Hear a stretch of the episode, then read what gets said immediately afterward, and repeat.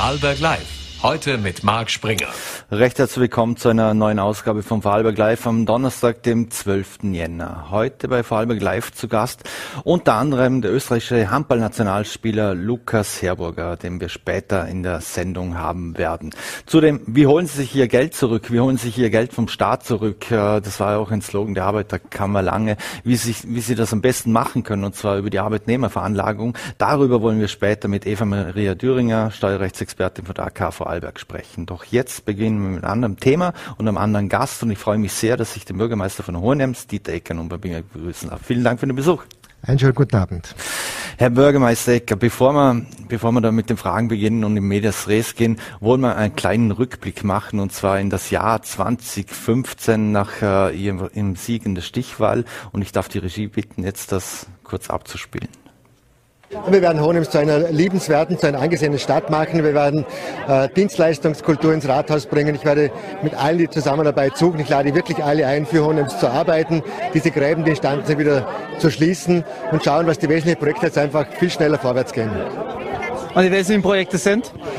Verkehrskonzept Innenstadt, die Ortsteile, die Vereine stärker unterstützen, ein äh, investitionsfreundliches Klima schaffen in Honems, dass Betriebe nach Honems kommen. Also die Themapalette ist sehr, sehr breit, viel Arbeit, aber ich freue mich drauf. Die Themenpalette ist breit, viel, viel Arbeit. Sie haben sich viel vorgenommen. Damals die, äh, die Stadt war ja sehr, sehr gespalten, auch nach diesem Wahlkampf und nachdem es Wahlwiederholungen und Ähnliches gegeben hat. Sie haben da angekündigt, wir wollen die Gräben schließen. Jetzt sieben Jahre später und auch äh, Wahl dazwischen wieder. Äh, wie ist es Ihnen jetzt gelungen, die Gräben zu schließen in der Stadt? Ich glaube, dass sehr viel von dem, was damals in Aussicht gestellt worden ist, auch umgesetzt worden ist. Vor allem, äh, es ist, glaube ich, gelungen, ein sehr positives Klima in Hohenems äh, zu schaffen, sowohl auf politischer Ebene. Wir haben, glaube ich, über die Parteigrenze weg eine sehr positive, konstruktive äh, Zusammenarbeit, auch wenn es einmal inhaltlich Unterschiede gibt, aber respektvoller Umgang. Ich glaube, alle sind bemüht, äh, die Stadt vorwärts zu bringen. Und es ist auch gelungen, dieses positive Klima in die Wirtschaft, äh, in die Handelsbetriebe, in die Gastronomie zu bringen. Und ich habe das Gefühl, auch bei der Bevölkerung ist angekommen und Hohenems entwickelt sich durchaus sehr, sehr positiv und auch sehr dynamisch. Mhm. Jetzt 2020 haben Sie dann mit 63,45 Prozent die Direktwahl ebenfalls ganz klar für sich entschieden, auch 44 Prozent für die FPÖ in der, in, in der Stadt. Also Sie sind gekommen, um zu bleiben. Und selbst wenn man mit Nicht-FPÖlern spricht, äh, dann sagen viele, na, beim Dieter merkt man, der hat seine Berufung gefunden. Warum macht Ihnen dieser Job und was macht Ihnen daran so viel Spaß? Ist es wirklich Ihre Berufung? Ja, das ist es. Äh, ich habe diese Entscheidung damals sehr bewusst äh, getroffen, aus der Landespolitik in die Stadtpolitik zu, zu wechseln. Es war mir immer ein Herzensanliegen, meine Heimatstadt äh, weiterzuentwickeln. Ich habe immer das Potenzial von Hohenems gesehen und es war für mich einfach spannend herauszufinden, gelingt es wirklich, diese kleine, liebenswerte Stadt zu entwickeln. Ich glaube, wir haben gezeigt die letzten Jahre, was, was für Potenzial, welche Möglichkeiten in Hohenems sind. Und das macht sehr viel Spaß. Doch, es macht nach wie vor sehr viel Spaß. Mhm. Sie halten 2020 2020 haben Sie auch Ihr Landtagsmandat zurückgelegt. Äh, Christoph Bitschi hat Sie damals noch als maßgebliche Säule der freiheitlichen Politik im Land beschrieben. Wie blicken Sie denn heute so auf die Landespolitik? Sie halten sich großteils ja, ja sehr raus, aber Sie nehmen sich auch kein Blatt vor den Mund, äh, wenn es sein muss. Äh, wie blicken Sie heute als Bürgermeister auf diese Landespolitik? Ja, ich bin mittlerweile in der sehr komfortablen äh, Position, dass ich Bundes- und Landespolitik wirklich als äh, Zuschauer, Zuseher sehen kann. Und das tue ich auch. Also ich mische mir da überhaupt nicht ein. Äh, ich mische mich dann, wenn es wirklich um die Interessen der Gemeinden, der Städte geht oder auch um Hohenems Interessen geht. Aber sonst halte ich mich da raus. Äh, ja, äh, ein etwas anderer Blickwinkel, äh, war früher Teil der, dieser Landespolitik, jetzt äh, Beobachter. Äh, und wie gesagt, es gibt eigentlich nur noch der Sachebene dort Anknüpfungspunkte. Mhm. Jetzt, ähm, bevor wir zur Stadt Hohenems noch kommen, noch, noch eine Frage dazu. Sie waren von 2003 bis 2009 waren Sie auch Landesstatthalter ähm, unter Herbert Sausgruber mit einer äh, schwarz-blau geführten Regierung. Ähm, wenn wir jetzt aktuell sind, der aktuelle Landeshauptmann, der kann sich zum Beispiel mit Christoph Bitschi keine Zusammenarbeit vorstellen. Äh, jetzt wissen wir, 2024 wird da wieder gewählt. Glauben Sie, dass sich da die Wogen noch glätten können und dass man irgendwann einmal auch, äh, auch die ideologischen Gräben vielleicht dann im, im Land überwindet und äh, auch zwischen dem Landeshauptmann und dem Herrn Bitschi? Ich würde mir wünschen, sowohl auf Bundesebene als auch auf Landesebene, dass äh, eigentlich die Ideologien weniger eine Rolle spielen und die Parteipolitik und eigentlich alle versuchen zusammenzuarbeiten. Es sind sehr herausfordernde Zeiten. Wir sind in einer Zeit des, des Wandels und ich glaube, es braucht alle politischen Kräfte, um diese Herausforderungen bewältigen zu können. Und ich würde mir wirklich wünschen, dass alle Fraktionen, alle Parteien die Zusammenarbeit suchen, zumindest auf einem Mindestmaß einen gemeinsamen Nenner finden. Mhm. 1999, als Sie in den Landtag eingezogen sind, haben wir damals auch schon ein, ein Interview geführt. Äh, damals haben Sie mir gesagt, es ging zu einer anderen Diskussion. Ich denke, dass Jugendliche sehr genau wissen, was sie anders gestalten wollen und man sollte ihnen die Möglichkeit dazu geben. geben. Damals ging es um das Wahlalter und, und auch um die Senkung. Aber jetzt als Bürgermeister, wie nehmen Sie den Gestaltungswillen der jungen Menschen in Ihrer Stadt wahr? Sehr groß. Äh, ich glaube, was jungen Menschen äh, die Zukunftsthemen sehr am Herzen liegen. Wir sehen es jetzt äh, bei den Klimaaktivitäten. Es ist ihre Zukunft, die gestaltet werden muss. Und ich glaube, es ist ein Gebot der Stunde auf allen Ebenen, junge Menschen erstens Gehör zu geben, sie ernst zu nehmen und ihre Anliegen auch aufzunehmen in die, in die Politik. Ich halte es für wirklich ganz, ganz wichtig, weil wie gesagt, das, was wir heute entscheiden, das, was wir heute bauen oder nicht bauen oder tun, hat Entscheidung für ihre Zukunft und nicht unsere. Mhm sehen Sie eigentlich diese ganzen Proteste, die es ja auch aktuell gibt mit, äh, mit den Klimaaktivisten, die sich auf Straßen und etc. Äh, ankleben? Ich glaube, in Hohenems ist es noch nicht dazu gekommen. Ja, ist noch nicht dazu gekommen. Ich glaube, das wird auch nicht äh, geschehen. Äh, es ist sehr schwierig. Äh, ich, ich kann das Anliegen verstehen, das dahinter steckt, weil es wirklich eine große Herausforderung ist für uns alle, äh, den Klimawandel und die Aufgabe, die damit verbunden ist, zu bewältigen und wirklich offensiv und auch dynamischer anzugehen. Die Mittel halte ich für nicht wirklich gut. Also ich glaube, da gäbe es andere Möglichkeiten, um Aufmerksamkeit und Bewusstsein zu schaffen. Ähm, da habe ich eine differenzierte Haltung dazu. Mhm. Wie, was können Sie als Bürgermeister einer Stadt tun, wenn es um Klimawandel oder Klimaschutz geht? was, wo haben Sie Stellschrauben, die Sie drehen können? Klimawandel geht uns alle an. Das, äh, das passiert im Kleinen. Äh, das beginnt bei den Bürgern, bei jedem Einzelnen. Und ich glaube, gerade die Städte und Gemeinden sind ganz, ganz wichtige Partner, weil wir das unmittelbare Lebensumfeld, also die Art, wie wir leben, wie wir Verkehr organisieren, äh, wie wir unsere Häuser bauen, maßgeblich mit, mitentscheidend. Und ich glaube, was da die Gemeinden und Städte wirklich ein ganz, ganz großer Hebel sind. Und wir tun auch viel in dem Bereich. Mhm. Sie haben unlängst das Budget für die Stadt vorgestellt. Äh, das hat, äh, also ist in Höhe von 51,8 Millionen Euro sind die, die Erträge geplant, die Ausgaben in Höhe von 51,2 Millionen. Sie werden also positiv bilanzieren, wenn alles so läuft, wie Sie sich das vorstellen. Trotzdem haben Sie gesagt, wir, wir können uns nicht alles leisten, was wir wollen. Wo muss gespart werden in, in Hohenems und was bedeutet das für die Bürgerinnen und Bürger von Ems? Es sind herausfordernde Zeiten, weil auf der einen Seite die, die Einnahmen, wir leben ja hauptsächlich von Bundesabgaben, Bundessteuern, die wir kommen, die sogenannten Ertragsanteile stagnieren sind gegenüber dem, dem Vorjahr und auf der Ausgabenseite haben wir natürlich massive Steigerungen, die querbeet eingehen von Personal über Energiekosten, Baukosten und, und, äh, und. Das heißt, wir sind erstens gefordert, unsere Strukturen, unsere Strukturkosten im Griff zu haben. Das ist das ganz Wesentliche, also die laufenden Ausgaben. Und dann bleibt oft aber auch nichts anderes übrig, auch bei Investitionen vielleicht etwas Tempo rauszunehmen und vielleicht das eine oder andere Projekt einmal jetzt in, in Frage zu stellen, beziehungsweise etwas hinauszuschieben. Das war mein Ansatz. Wir investieren nach wie vor ganz ordentlich, aber wir haben das ein oder andere Projekt jetzt verschoben, weil ich glaube, in Zeiten wie diesen auch eine gewisse Vorsicht schon äh, gut ist. Die Planbarkeit ist ein großes Thema. Äh, wir können einfach nicht mehr über längere Zeiträume planen, weil sich einfach Dinge sehr, sehr rasch verändern und verschieben. Rahmenbedingungen, die wir auch nicht beeinflussen können. Insofern ist es äh, Gebot der Stunde, mit Vorsicht hineinzugehen, die Situation permanent zu beobachten. Mhm. Wir haben ein sehr, sehr strenges und gutes äh, Controlling, wo wir immer schauen, wie sind wir unterwegs. Wenn sich besser entwickelt auf der Einnahmenseite, dann kann man vielleicht das eine oder Projekt aus der Schublade herausnehmen und vorziehen. Wenn sich schlimmer entwickelt, dann muss man vielleicht auch noch einmal zusätzlich bremsen. 2,9 mhm. Millionen sind ja für den Neubau des äh, Rathauses geplant. Äh, wie gehen Sie da aktuell um, wenn es um Baukosten geht? Weil die sind ja sehr schwer zu kalkulieren und auch sehr dynamisch im Moment.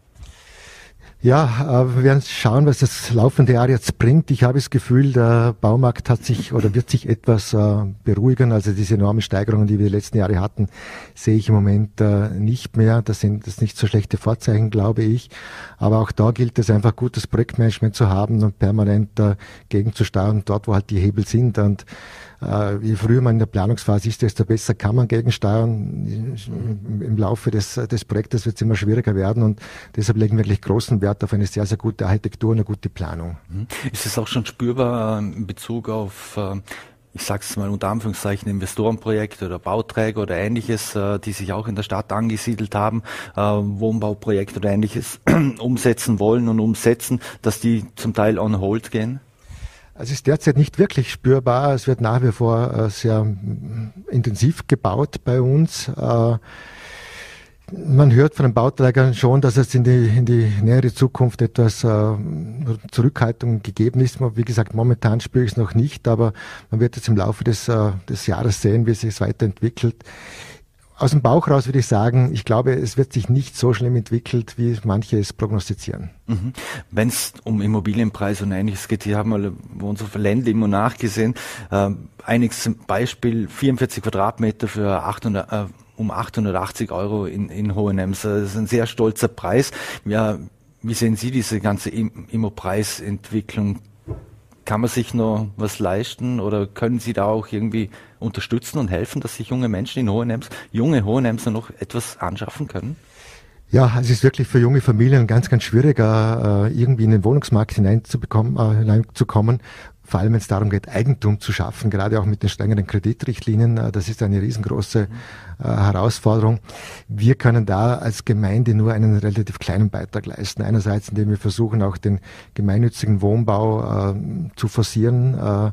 Das ist eine Möglichkeit, indem wir Grundstücke zur Verfügung stellen. Wir haben gerade ein Grundstück wieder verkauft an einen gemeinnützigen Wohnbauträger oder modernere, neuere Modelle zu entwickeln. Äh, wir sind jetzt dran, in einem großen Ortsteil im Herdenried so ein Modell zu entwickeln für junge Familien. So eine Kombination aus äh, einem Siedlungsprojekt, wo wir versuchen eben schon eine gewisse Dichte, aber auch eine gewisse Qualität herbeizubekommen, um vielleicht auch Finanzierungsmodelle mit anzubieten über langfristige Baurechte oder was auch immer, um einfach jungen Menschen den Eintritt in den eigenen mhm. Haushalt, in die eigene Wohnung zu ermöglichen. Mhm. Vom Landeshauptmann wurde ja ins Feld geführt, dass er sich vorstellen könnte, die Grunderwerbsteuer, dass man die abschafft. Auch der Finanzminister ist dem nicht ganz abgeneigt. Äh, ihre Bürgermeisterkollegin äh, Andrea Kaufmann sieht das äh, gar nicht positiv. Wie sehen Sie das? Ja, es ist natürlich wieder eine Einnahme, die den Gemeinden fehlen wird. Also wenn man sowas machen will auf Bundesebene, dann wird man auch über einen Ausgleich äh, für die Gemeinden sprechen müssen, weil wir finanzieren damit auch wieder Infrastruktur, die notwendig ist für, äh, für die Bauten. Die grundsätzliche Frage ist, äh, hat das wirklich einen nachhaltigen Effekt, wenn man diese Grund, Grunderwerbsteuer abschafft? Das muss man sich sehr genau anschauen. Und wenn der Bund zum Schluss kommt, ja, wir wollen diese abschaffen, dann wird man über einen Finanzausgleich reden müssen. Mhm. Sie haben es ja durch die Zentrumsberuhigung und, und Revitalisierung am, am, Schlossplatz und in der Innenstadt geschafft, dass das ganze Viertel wieder aufgeblüht ist. Äh, ist das schon so Ihre Vision, wie Sie sich vorgestellt haben, oder wo sehen Sie die, die, die nächste Stufe? Ja, ich glaube, was wir schon sehr große Schritte in diese Richtung gekommen sind, nämlich einer wirklich lebens- und liebenswerten äh, Stadt, das merken wir auch und ich glaube, es wird auch sehr gut angenommen in der Bevölkerung. Wir merken es auch, dass äh, viele junge Familien jetzt nach Holmes gezogen sind und dass das sehr geschätzt wird. Äh, es sind einige Dinge zu tun. Das Rathausquartier äh, ist ein maßgebliches Projekt, das noch ganz wichtig ist für die Innenstadtentwicklung. Äh, wir sind jetzt dann gerade dran oder mittendrin eigentlich in einem Masterplan für das Herrenried, weil dort fällt eigentlich auch ein gewisses Zentrum, so ein Kern, ein, ein, ein Herz. Das wird das nächste große äh, Projekt sein. Daneben äh, werden wir natürlich auch im Verkehrsbereich weitere Schritte machen. Wir versuchen jetzt durch ein einheitliches Verkehrsregime, ein Geschwindigkeitsregime, die, die Wohngebiete einfach stärker zu entlasten und die Sicherheit zu erhöhen, indem wir das vereinheitlichen wollen. Also es gibt schon noch ein paar Aufgaben, die wir zu erledigen haben, sind aber, glaube ich, die letzten Jahre jetzt schon ganz wesentliche Schritte gemacht, wo man auch sieht, in welche Richtung was es geht. Mhm. Dass man so, so Ortsgebieten Zentren gibt, wo sich die Menschen treffen können und austauschen können, ist das die Zukunft und ist das auch ganz wichtig äh, im Miteinander sein und im Füreinander? das ist für mich ganz persönlich ein, ein, ein Schlüssel dazu. Äh, Identität ist ganz, ganz wichtig und das beginnt in den Ortsteilen, also wirklich in der unmittelbaren Umgebung. Äh, und was wir viel stärker noch wieder forcieren müssen, glaube ich, ist auch das Miteinander der Menschen. Also wir müssen dazu Räume schaffen, wir müssen Möglichkeiten schaffen und dieses Miteinander, das Zusammenleben einfach stärker wieder in den Vordergrund rücken. Also gerade, glaube ich, nach zwei Jahren Corona, wo sehr viel Rückzug war, wo wir irgendwo isoliert waren, ist wieder das Hinausgehen, das, äh, das Gemeinschaftsleben als ganz zentrales. Mhm. Weil Sie die Tempolimits angesprochen haben, da hat es ja äh, riesen, also ich, 280 Straßen wurde ja insgesamt einzeln bewertet bei diesem ganzen Projekt. Das soll dann 20, 30, 40, 50 kmh erlaubt werden. Äh, wann wird das der Bevölkerung präsentiert werden, beziehungsweise wie stellen Sie sich vor, dass das, wann das in Kraft tritt? Und rechnen Sie auch mit etwas Gegenwehr, weil jeder hätte gerne vor seiner Haustür am liebsten 20 oder 30 kmh, aber wenn man woanders fährt, sieht es wieder anders aus. Ja, wir haben äh, im Herbst äh, einhellig äh, das Konzept beschlossen. Äh, das wird jetzt in einem Bürgerbeteiligungsverfahren der breiten Bevölkerung vorgestellt. Wir werden dazu im Februar eine Öffentlichkeitsveranstaltung machen. Dann hat doch jeder Bürger Gelegenheit, Stellung nehmen dazu. Das wird eingearbeitet werden. Und ich gehe davon aus, dass so gegen Sommer hin die Verordnungen dann erlassen werden können. Äh, so die Rückmeldung, die ich bis jetzt bekommen habe, äußerst positiv. Was eigentlich überraschend ist, bei Verkehrsfragen gibt es eigentlich nie einhellige Meinungen, wie Sie selber gesagt haben. Jeder will vor der Haustür Verkehrsberuhigung haben. Wenn er Autofahrer ist, will er möglichst schnell vorwärts kommen. Äh, aber bis jetzt haben wir eigentlich sehr, sehr positive Rückmeldungen aus der Bevölkerung für diese Vereinheitlichung und auch die Reduktion der Geschwindigkeiten bekommen. Mhm. Hohenems, weil wir im Verkehr sind, ist ja ein sehr neuralgischen Punkt. Erstens, äh, in Hohenems endet die Vignettenbefreiung. Auf der anderen Seite wird der S18 diskutiert, äh, wo man auch nicht weiß, wie es weitergeht und wann es weitergeht. Dann gab es Vorschläge, dass man vielleicht sogar einen Tunnel unter und bei Hohenems Richtung Dippolzau rüber baut. Gibt es für Hohenems eigentlich eine ideale Lösung, äh, dass man alles nur umfährt? Oder wie stellen Sie sich eine ideale Verkehrslösung vor? Kann es eine Pauschale geben? Vermutlich nicht. Die Lösung gibt es nicht. Das, also ehrlich müssen wir sein, äh, auch ein einzelnes Straßenbauprojekt wird das Verkehrsproblem nicht lösen. Ich glaube, dass wir auf mehreren Ebenen tätig sein müssen. Das ist einerseits der Ausbau der, der sanften Mobilität, des öffentlichen Personennahverkehrs. Da passiert sehr viel im Vorarlberg, auch bei uns in der Stadt, gerade wenn es um Radverkehr geht, Fußgängerverkehr, wo wir viel machen. Und den Individualverkehr müssen wir einfach kanalisieren. Das haben wir in Holmes gemacht. Wir haben eine Umfahrungsstraße, die mittlerweile durchaus große Frequenzen gut angenommen wird. Und wir haben in der Innenstadt, wo wir einfach Aufenthaltsqualitäten wollen, äh, verkehrsberuhigt. Das funktioniert äh, sehr gut. Wir haben noch einen sehr neuralgischen Punkt an der Autobahnabfahrt. Da sind wir gemeinsam mit dem Land, der ASFINAG und dem Bund an einem sehr großen Projekt dran, das verbessert werden soll. Ich hoffe, dass jetzt da sehr bald grünes Licht auch von Wien kommt und wir dann das Projekt da in den nächsten Jahren umsetzen können. Das wäre für uns noch ganz wichtig. Für uns war auch der Autobahnschluss äh, Rhein der Mitte oder Dornbirn Süd, wie jetzt heißt, äh, ganz wesentlich, weil wir hatten sehr viel Schwerverkehr aus dem Gewerbegebiet Hohenems und Dornbirn äh, Wallenmaat, der jetzt einfach über diese Autobahn abfahrt, auf und ab abfährt. Also es sind, glaube ich, viele kleine Maßnahmen, die dazu beitragen können. Die einzige große Lösung gibt es in Wahrheit nicht. Mhm. Viele Menschen sind aufs Rad umgestiegen und äh, sei es, man jetzt von äh, Bregenz über Lust nach Richtung Hohenems fährt mit dem Rad oder vom, weiter vom, vom Oberland äh, runterkommt, merken Sie, dass das auch etwas Frequenz bringt, weil die jetzt nicht alle nur am Alter Riedem fahren und fahren sie dann vorbei an Hohenems oder fahren, oder finden auch viele den Weg dann am Schlossplatz oder ähnliches? Ja, also wir beobachten durchaus stärkere Frequenzen auch in der Innenstadt. Wir haben gerade jetzt äh, im Herbst eine äh, längere und größere Verkehrszählung gemacht und äh, wir mussten feststellen oder durften feststellen, sehr positiv, dass wir in der Innenstadt einen sehr, sehr hohen Radverkehrsanteil haben, der fast bei einem Drittel äh, lag. Das ist ein sehr schön, schöner Anteil. Äh, also man sieht schon, wenn man äh, die Angebote attraktiv macht, seien das Radwege, seien das äh, Fahrradständer oder, oder irgendwelche Pumpanlagen, also einfach das Angebot attraktiv macht, dann wird das auch von der Bevölkerung zunehmend angenommen. Und ich glaube, das ist auch der Weg. Weniger Verbote, sondern vielmehr attraktive Angebote machen und Bewusstseinsbildung und äh, den Leuten zeigen, äh, zu Fuß gehen, mit dem Fahrrad gehen, das hat auch Qualitäten. Mhm. Abschließend ähm, im das war Anfang Winter noch des, des letzten Jahres, da, hat die Schutzverordnung für den Schlossberg und das Gebiet um das Schloss Klopper für etwas Unmut gesorgt.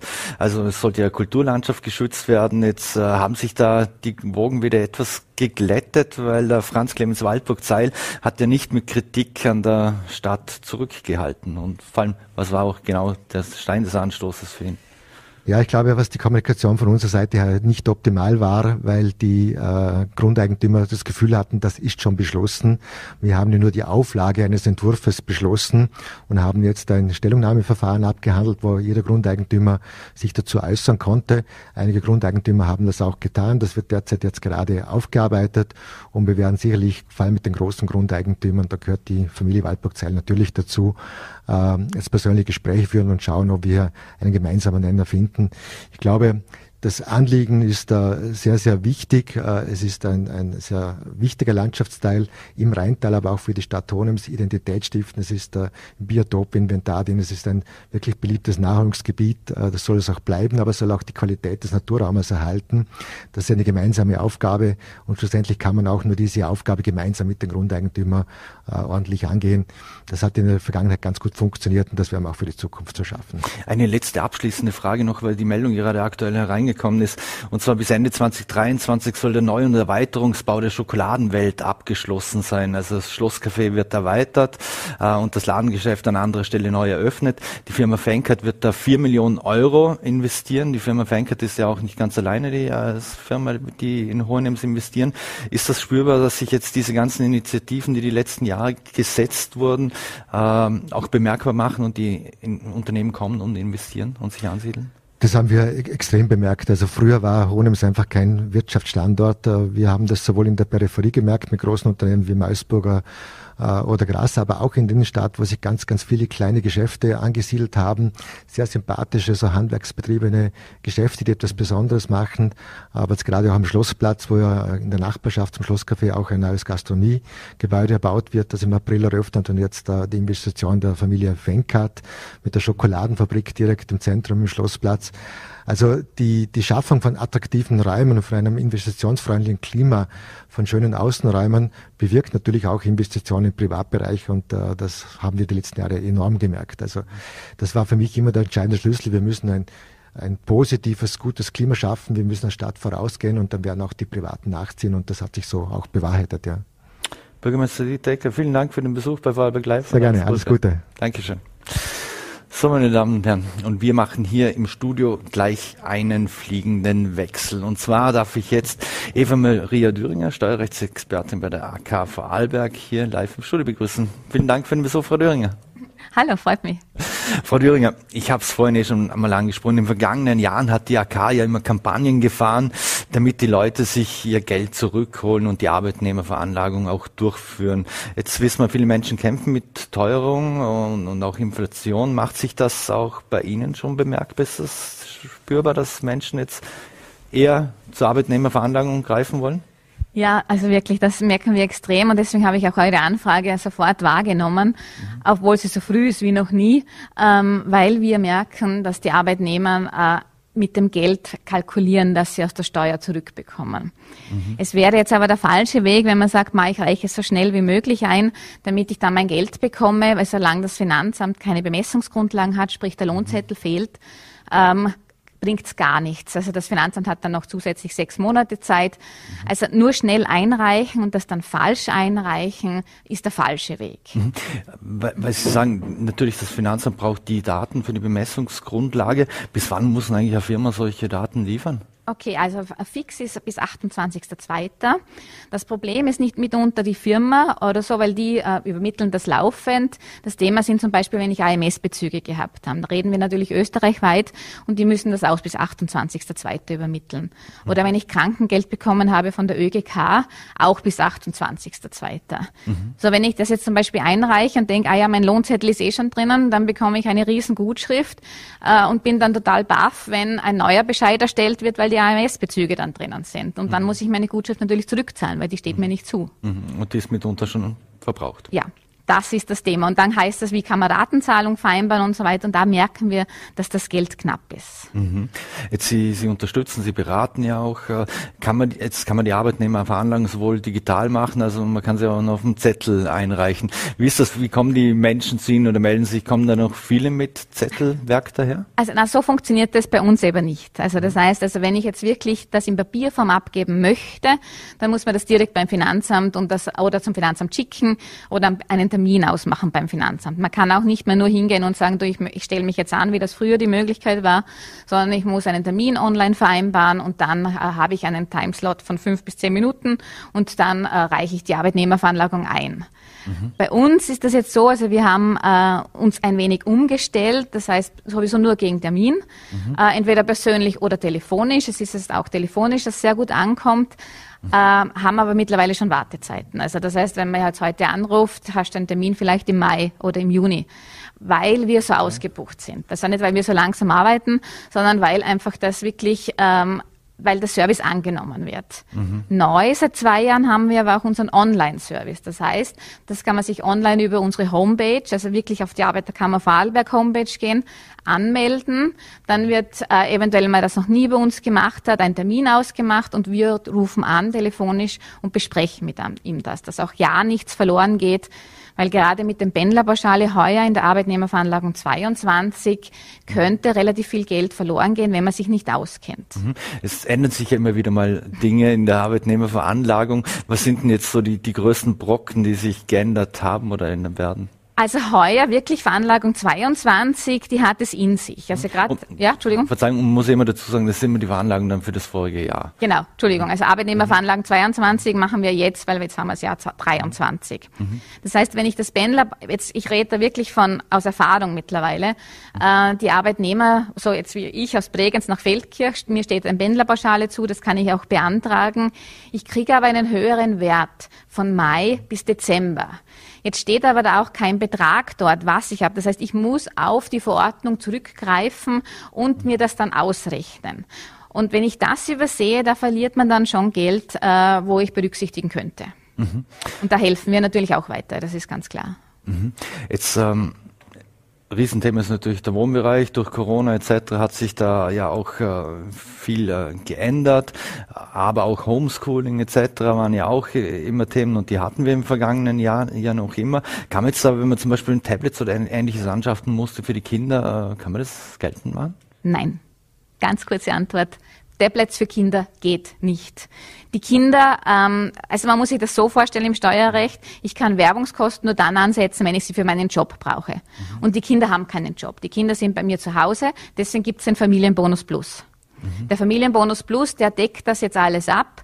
Diese Kinderbetreuungskosten, die früher mal möglich waren zum Ansetzen, die gehen so nicht mehr. Mhm. Und auch ein Tablet für die Kinder ist nicht ansetzbar. Mhm. Und wie sieht's aus, wenn ich äh, im Homeoffice war und mir noch etwas, äh, ich brauchte noch einen Schreibtisch oder ich habe mir jetzt extra einen Raum eingerichtet oder ich brauche in dem Raum eine Starkstromleitung oder so, etwas übertrieben und jetzt gesagt. Nee, aber also gut, bei einer Starkstromleitung wären wir beim Tischler oder sonst irgendwas, keine Ahnung.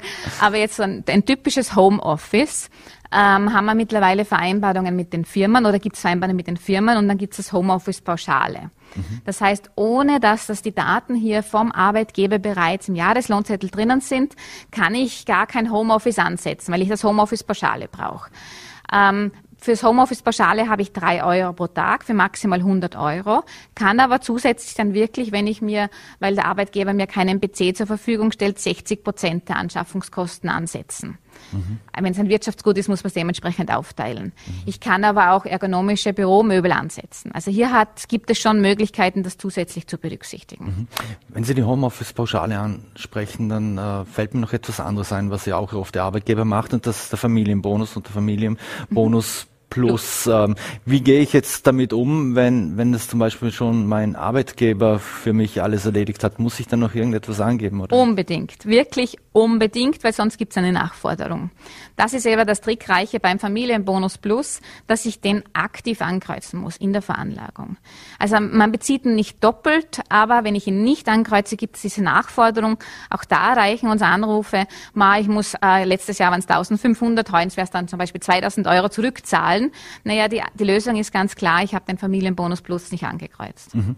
Jetzt äh, viele Betriebe haben ja ihren Mitarbeitern im Jahr 2022 einen Bonus äh, ausgeschüttet mhm. zum Teil. Wirkt sich das dann auf negativ auf meine Arbeitnehmerveranlagung aus? Nein, auch da kann ich beruhigen. Auf gar keinen Fall. Das heißt, diese Prämie, die ich hier erhalten habe, die ist jetzt wirklich abgabenfrei. Also da habe ich keine Nachforderung zu befürchten. Mhm.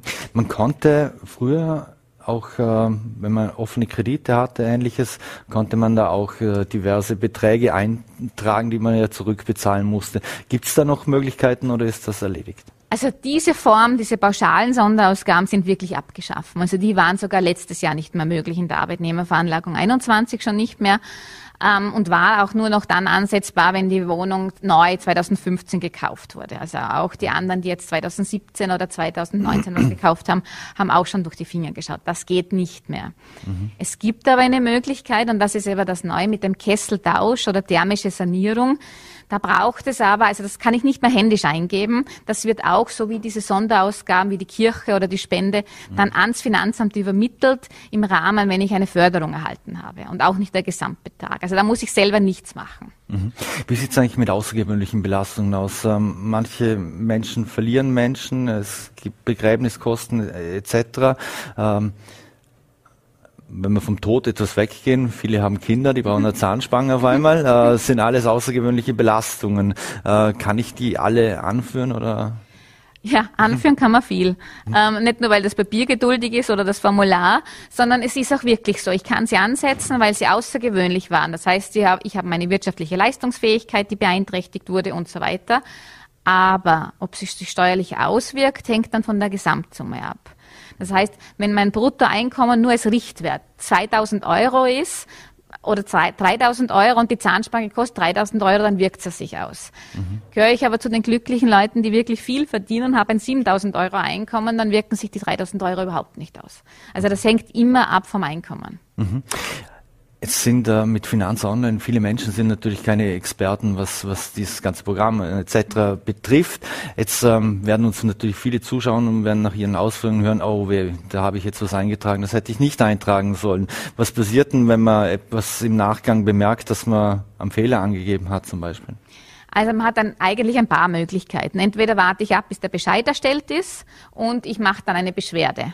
Oder das Finanzamt erkennt das eh, dass das falsch war und äh, er schickt ein Ergänzungsersuchen. Mhm. Oder aber ich reiche vielleicht einen sonstigen Antrag ein und weise das Finanzamt darauf hin, dass mir ein Fehler passiert ist. Mhm. Anrufen reicht nicht. Also wenn ich den Antrag schon elektronisch eingereicht habe, muss auch dieses, dieser Zusatz elektronisch erfolgen. Mhm. Das heißt nicht, äh, dass Sie haben gesagt, Sie sind aus Bregenz. Wenn Sie den, Ihren Fehler selbst bemerkt hätten, dass Sie dann gleich zum Finanzamt nach Bregenz rennen?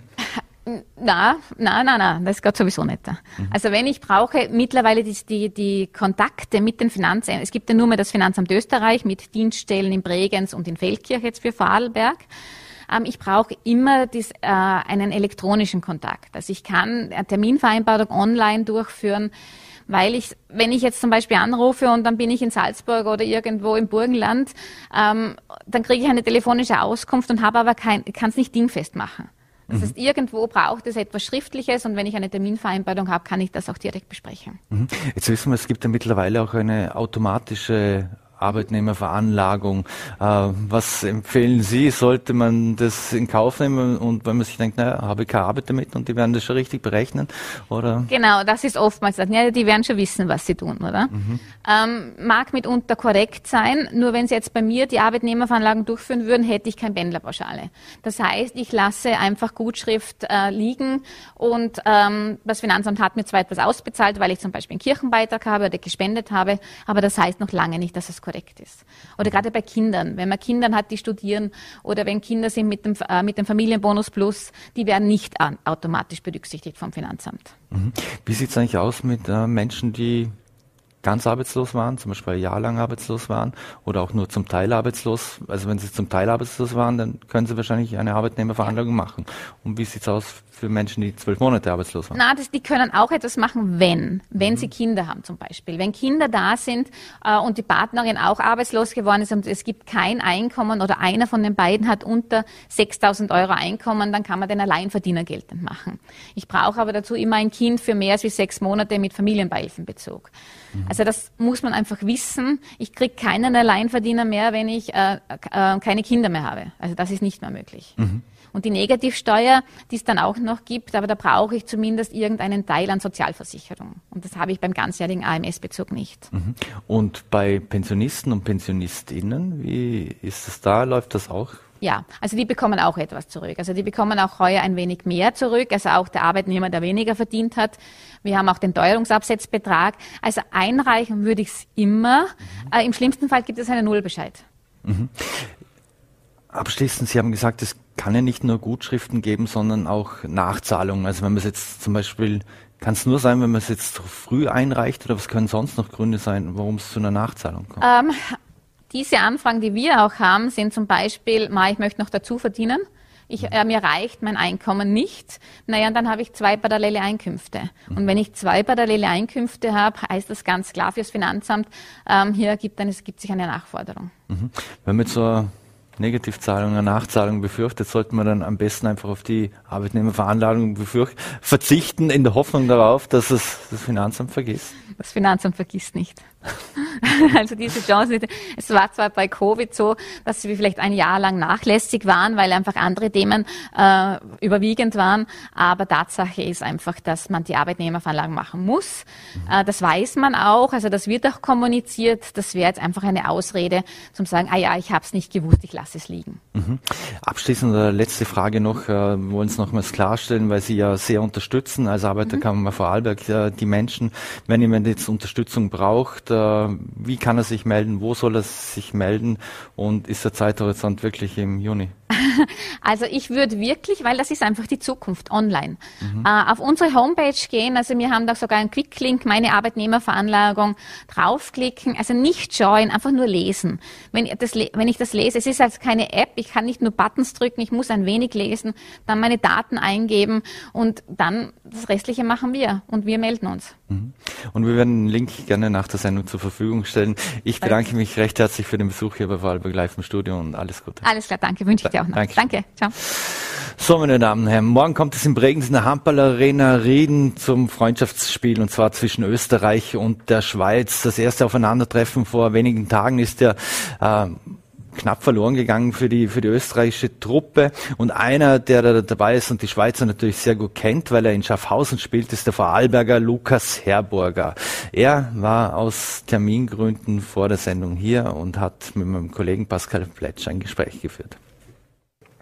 Ja, schönen guten Abend, herzlich willkommen im Studio, Lukas Herburger. Hallo, danke für die Einladung. Knapp 24 Stunden noch bis zum Länderspiel in Bregenz gegen die Schweiz. Ist das, kann man sagen, so ein bisschen auch ein Prestigeduell, das man jetzt unbedingt gewinnen will? Das letzte Duell, jetzt letztes Wochenende, ging ja verloren und auch sonst, ich will nicht sagen Angstgegner, aber ist die Schweiz schon ein besonderer Gegner? Äh, ja, also gewinnen wollen wir natürlich unbedingt, äh, weil also deshalb beim Yellow Cup, das letzte Spiel, haben wir ziemlich knapp verloren und mit ein bisschen Pech. Also wir waren ganz klar auf Augenhöhe. Und äh, ich besonders für mich persönlich will es unbedingt gewinnen, weil ich natürlich in der Schweiz spiele und äh, darum wo viele Freunde da dabei sind. Also für mich ist das wie so ein Claire Derby, hart prägend ist das äh, quasi morgen so ein Spiel nur mit Länderspiel. Mhm. Das heißt, du wirst morgen spielen, weil ich glaube zuletzt beim Cup hast du ein bisschen mit dem Knöchel Probleme gehabt. Äh, alles gut soweit, topfit? Ja, also die Schweiz habe ich eh schon wieder gespielt. Ich habe nur gegen Japan ausgesetzt. Mhm. Äh, da ist mir in, beim Cap Verde-Spiel ist mir ein Spieler auf den Fuß gefallen. Ist jetzt halt blau und äh, geschwollen, aber ähm, es ist dann doch gegangen. Solange der Fuß dran ist, wird gespielt, oder? Ja, genau. äh, Spiel in Bregenz, äh, natürlich, da werden Erinnerungen erwacht. Du hast schon lange in Hard auch gespielt, bist ursprünglich aus Bregenz, bist in Hard aufgewachsen. Das heißt, so ihr Heimspiel, äh, neu was Besonderes, ein Länderspiel auch hier im Vorarlberg zu haben? Ja, es freut mich natürlich jedes Mal wieder, wenn wir ein Spiel haben äh, im Ländle. Äh, jetzt haben wir das letzte Mal schon äh, im Ländle gespielt und es ist äh, immer wieder schön, für mich auch persönlich, äh, nicht so eine lange Anreise, wie wenn wir irgendwo in Wien spielen. Und äh, natürlich sind die Fans da im Vorarlberg, die Hampel-Fans sind auch berüchtigt dafür, dass sie sehr gut sind. Und ja, dann macht es natürlich nochmal viel mehr Spaß da zum Spieler. Mhm. Du hast gerade gesagt, äh, das Spiel beim Yellow Cup ging knapp an einem Torunterschied verloren gegen die Schweiz und das, obwohl man zwischenzeitlich sogar mit bis zu drei Toren geführt hat. Was hat denn die Analyse ergeben? Woran lag es denn schlussendlich? Ja, ähm, im, ich glaube, man kann es so ein bisschen zusammenfassen, dass wir dann äh, teilweise blöde technische Fehler gemacht haben, äh, wichtige Dinge nicht rein gemacht haben ins Tor. Und ja, im Großen und Ganzen haben sie, glaube ich, einfach auch ein bisschen einen breiteren Kader wie wir. Ähm, Berner spielen einfach viel mehr Spieler international oder in der Bundesliga. Das ist einfach so. Und da sind wir, was das auch Gott leider noch nicht so gut aufgestellt, aber das wird äh, das Ziel aber in den nächsten Jahren und, und äh, sie zum, zu, zum Show, dass da so viel wie möglich Spieler von uns auch äh, in die Bundesliga kommen oder international spielen. Mhm. Was kannst du deinen Teamkollegen auch mitgeben? Du spielst selber in der Schweiz, kennst natürlich viele der Schweizer Spieler auch aus der Meisterschaft.